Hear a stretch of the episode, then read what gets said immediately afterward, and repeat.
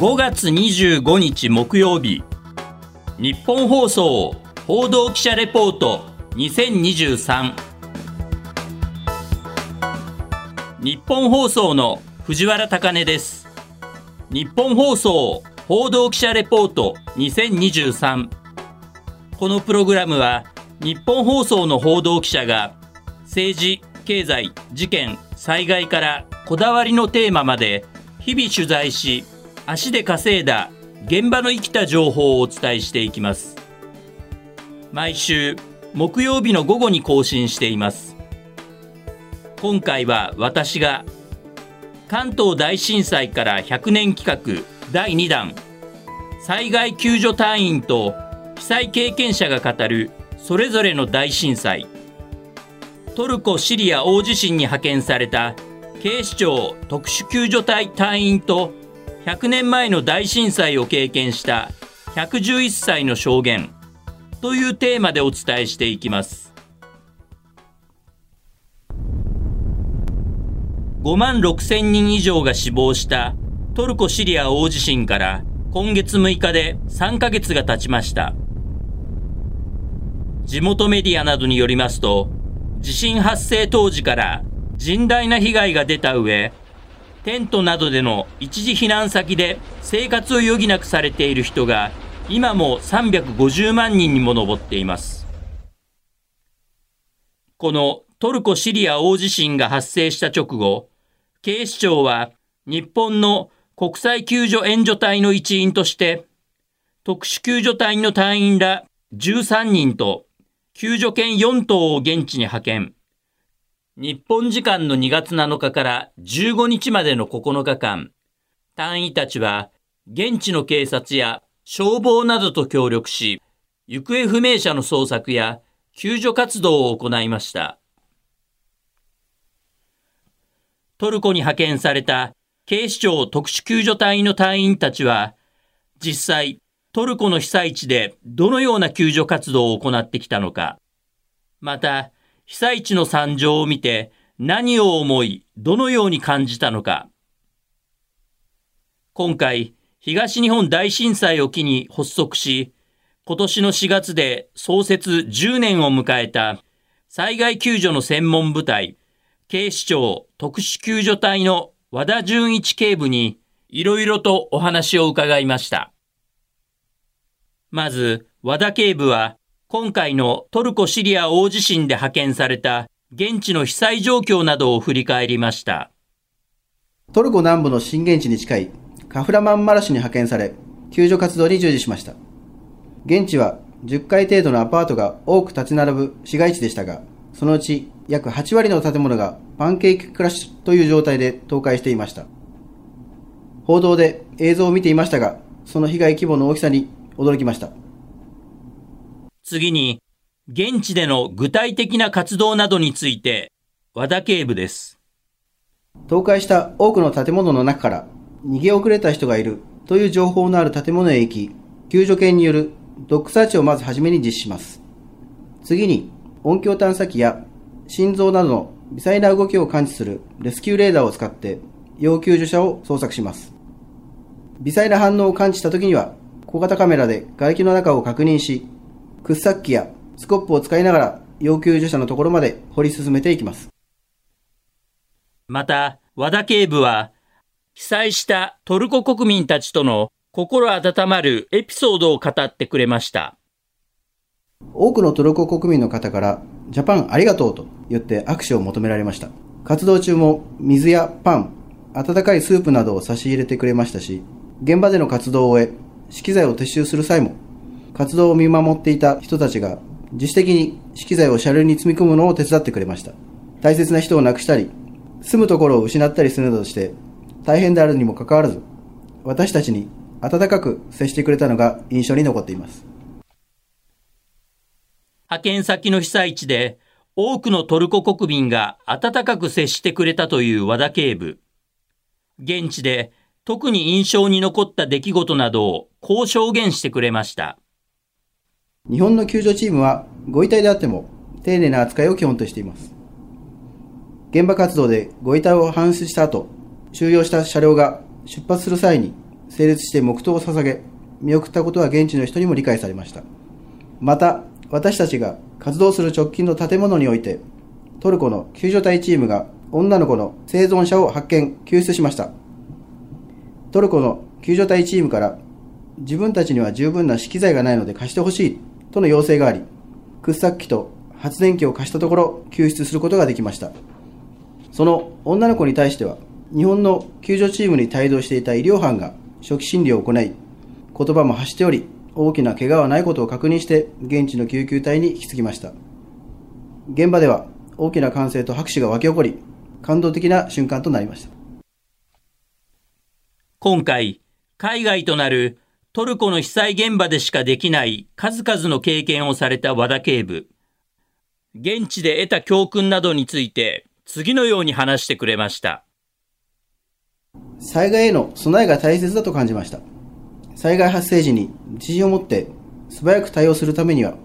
地震や土砂崩れなど各種事案に応じた技能訓練を反復、継続することが重要です。警察として交番に備え付けられた装備資機材や現場にあるものを活用するなどして、いかに初動対応すべきか、すべての職員がイメージし、訓練を重ねていかなければならないと思いました。そして、これから日本で起こりうる大規模災害への準備や減災のために、和田警部から次のようなアドバイスをいただきました。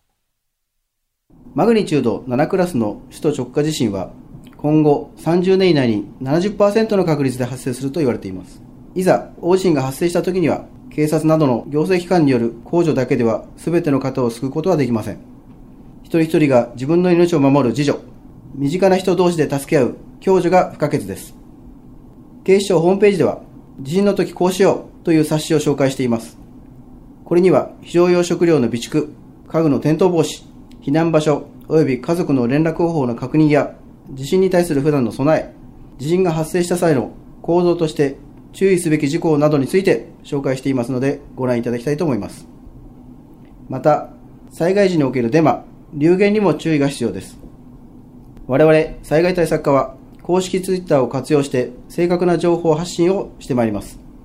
平時においても災害時に役立つ情報を日々発信していますので、ぜひ災害対策課のツイッターのフォローも合わせてお願いいたします。100年前、日比谷にありました警視庁本部は、飛び火からわずか90分で消失し、63ある警察署のうち21署、全体の3分の1が消失するとともに、警察職員の約1万人のうち94人が殉職しました。しかし、関係省庁はもとより、軍隊、民間団体等の協力をいただき、治安維持、人命救助、警戒警備に従事をいたしました。そもそも、消防も警視庁消防部でした。車両も重機も通信機器も少ない中で、人海戦術のより、命を落として災禍に立ち向かった先人の誇り高き魂に敬意を表します。都民、国民の命を守り抜くことが災害対策であり、我々の使命と思っております。引き続き、警視庁はどんな災害にも対応できるよう万全を期してまいります。さて、先ほど、警視庁特殊救助隊の和田警部の話にもありましたが、今年9月1日は関東大震災の発生から100年という節目となります。こうした中、関東大震災から50年後に生まれた私は、去年からこの未曾有の巨大地震を経験された女性を追い続けてきました。高島富士山、旧姓平井富士山、1911年、明治44年8月15日生まれの現在111歳で、当時12歳の時に関東大震災を経験されました。富士山は今も100年前のあの出来事を鮮明に覚えています。本当にあの頃のことは忘れられませんよ。本当に怖いっていうのはあの頃ですよね。もう自分がこれくらいなあの地震の時はどうなるっていうことが頭にこびりついてるんですよね。関東大震災が発生した年の7月、当時流行していた感染症、腸チフスによって母親を亡くし、7人兄弟の長女だった富士さんは、小学校に通いながら母親代わりとして幼い兄弟の面倒を見ていました。そして9月1日11時58分、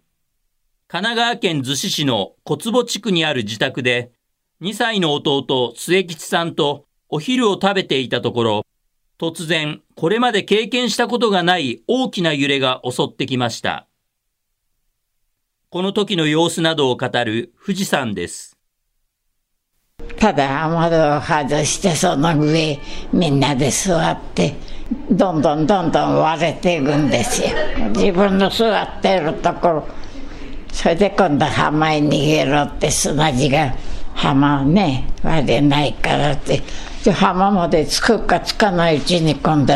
津波が来るから上へ上がれってね。それで私の家の前をずっと上がって墓場で寝た3日3晩ね野宿。それはもう子供心に嫌っていうほど覚えてます。あんだけの地震でよく生きてこられたと。あの時大きな津波から末吉さんを必死に守り九死に一生を得た高島富士山。現在、富士山は神奈川県内のグループホームで元気に生活をしていますが、関東大震災の経験から、いつ来るかわからない地震などの大規模災害に対して、常に枕元にラジオを置いているということです。枕元へね、すぐ聞かれるようなラジオを置いて、揺れたりするとすぐスイッチ入れるとやっぱりラジオで放送がありますからそれは全部役に立ちますよね。関東大震災から100年。現在111歳となった富士山にとってこの100年とは？100年ね。まあいろんなこと戦争もあったしまあ私にしてみればね苦労続きです後から後からいろんなことができてきますからね。そういう意味ではやっぱりこれ100年っていうのは長いですかやっぱり？やっぱりいい加減長いですよ。いいあのその時の友達なんか一人もいませんから。うん。まああのあんまりいいお話でねないから。なんだか涙が出てきますよやっぱり。今回、日本放送は私が取材し続けてきた高島富士山の貴重な証言などを交えながら、報道ドキュメンタリー番組、関東大震災から100年、111歳の証言を制作しました。地震大国日本に生きる我々今の世代と次の世代の方々に今から100年前に起きた関東大震災の被災経験者の一人、高島富士山の貴重な生の声を伝承していくことで、今後起こりうる大規模災害に立ち向かう術などを考えていただくきっかけとなれば幸いです。関東大震災はね、これはもうもう忘れられませんよね。関東大震災から100年、111歳の証言は、今月28日日曜日、深夜1時30分から1時間放送していきます。あの巨大地震から100年となる今年は、防災や減災などを真剣に考える上で、特別な年と言えます。